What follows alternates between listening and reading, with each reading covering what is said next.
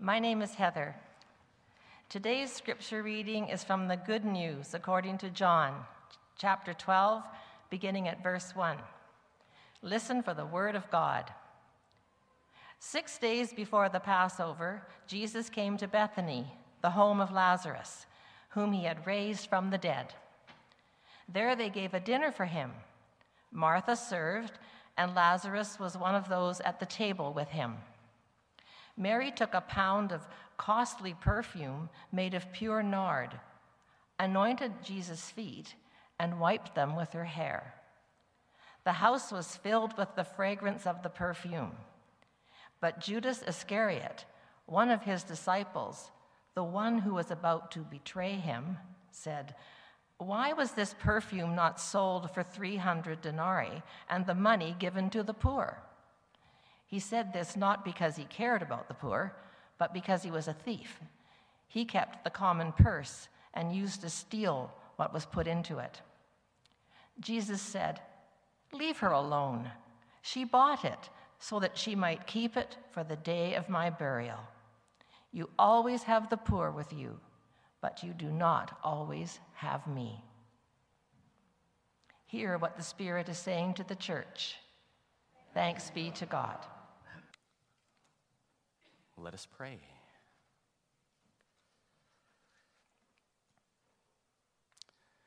May the words of my mouth and the meditations of all of our hearts be acceptable in your sight, O God, our strength, our rock, and our Redeemer.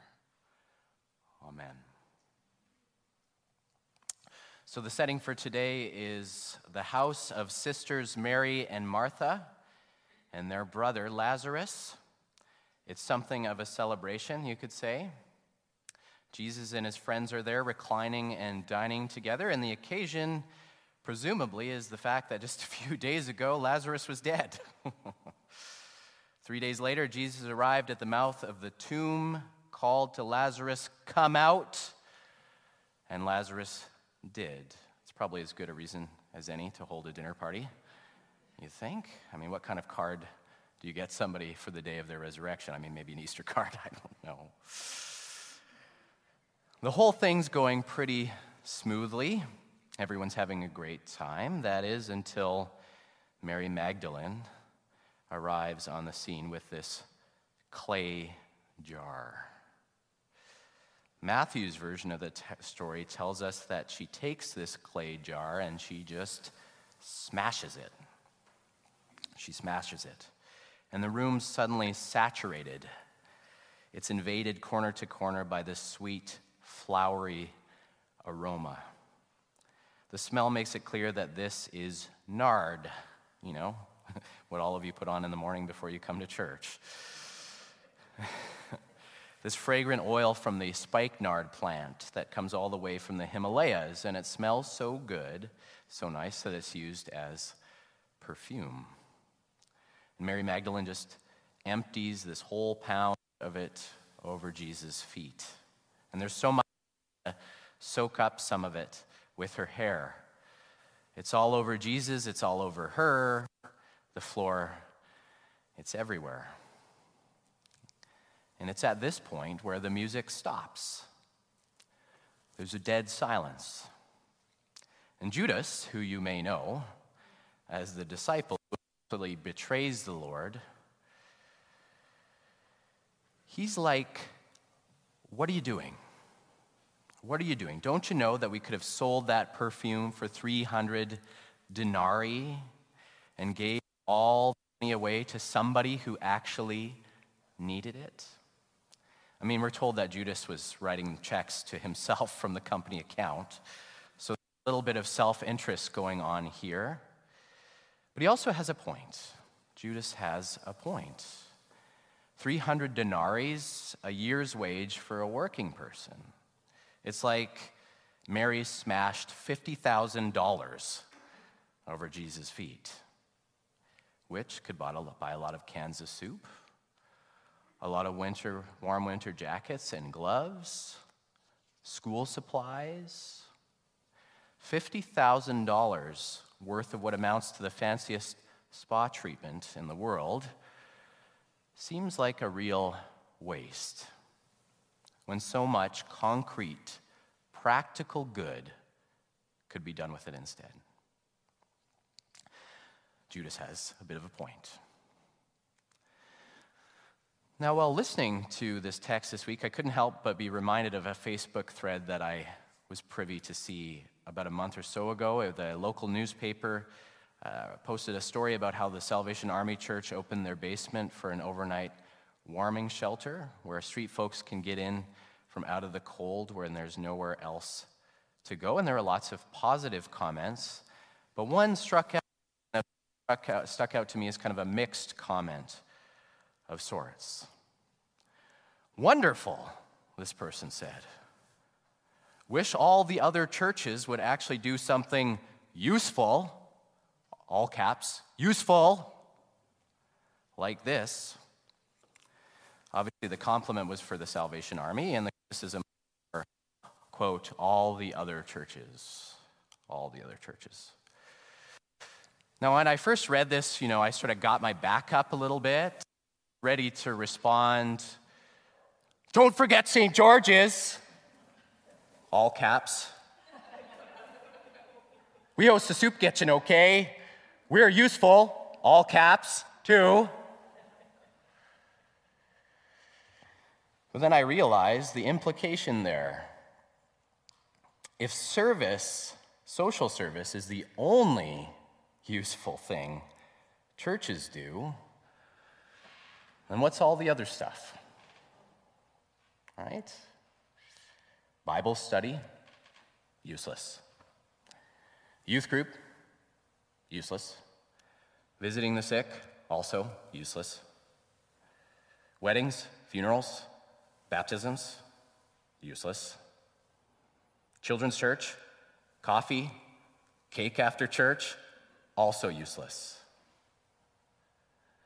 Getting up out of bed, driving or walking Sunday morning to sing hymns, pray together, hear a sermon, even prayer at the lawn, on the lawn at the soup kitchen. You guessed it, also useless. Useless, useless, useless, useless, useless all of it.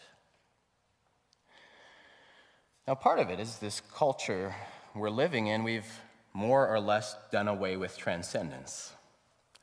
The idea that there's more to life than what we can touch, taste, smell, see, or quantify.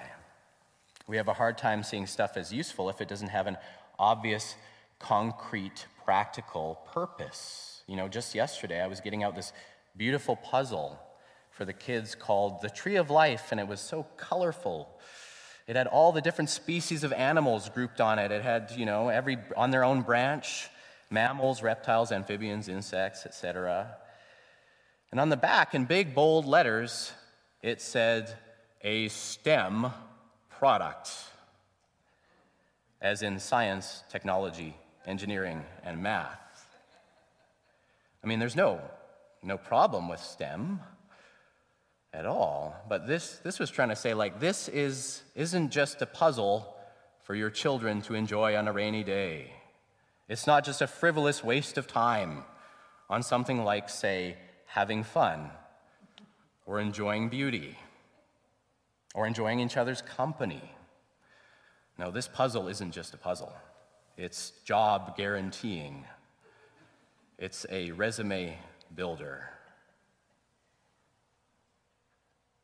Anything else might be useless. And this is more or less the same point Judas is making about the nard. Why blow our time, our energy, and yes, our money on all this other superfluous stuff when it could all be used to do some real quantifiable good? Don't you know how much Wonder Bread and sliced ham all of this buy. Might as well be a smashed jar of perfume in Judas's eyes. Now, before we settle on the fact that I just argued myself out of a job, I mean, I guess I need more of those STEM puzzles in preparation. I'm an English major, so no, no offense to my, my little dig against the engineers, etc.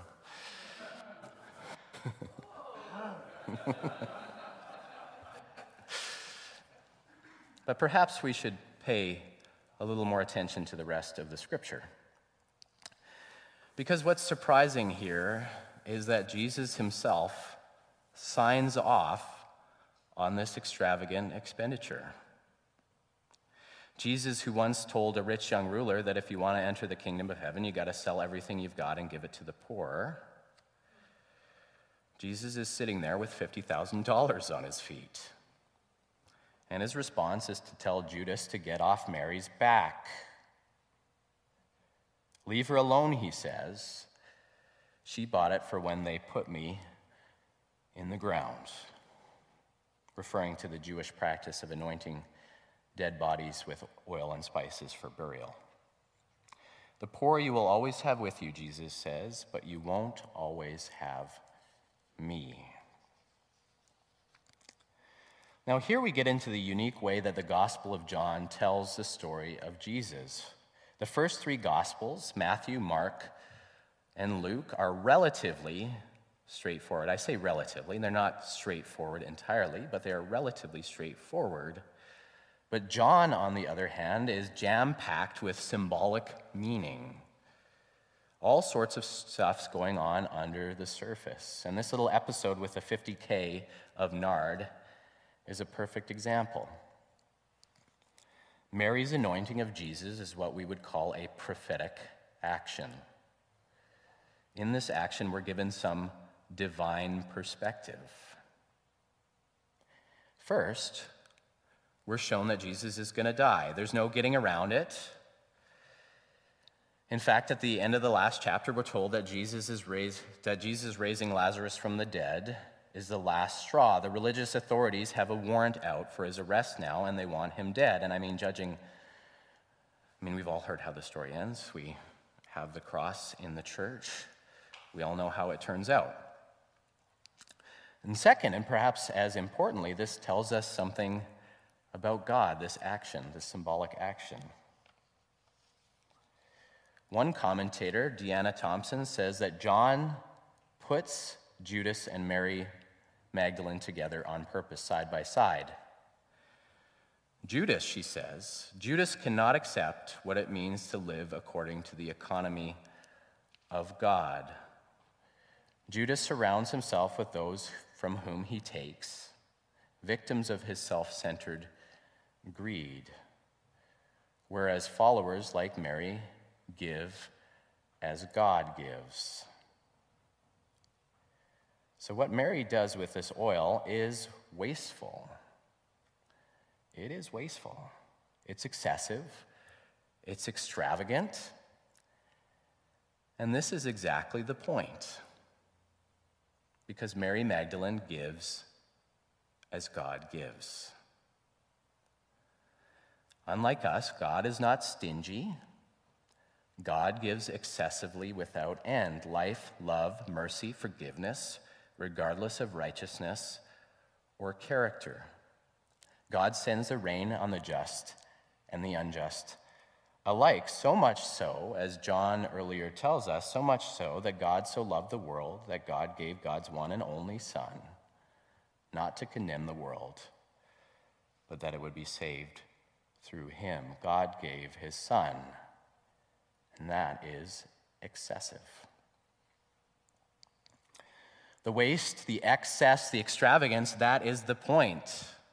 The clay jar broken and emptied out is a figure of Christ, whose body is broken and whose abundant life is poured out in his death on the cross for the life of the world and for your sake and mine. This act, though it seems like a useless waste to those who can't see, is a symbol.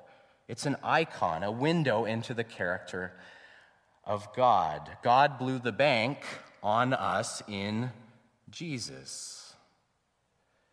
And this whole episode reveals God's absolute, unending, foolishly extravagant generosity towards us all.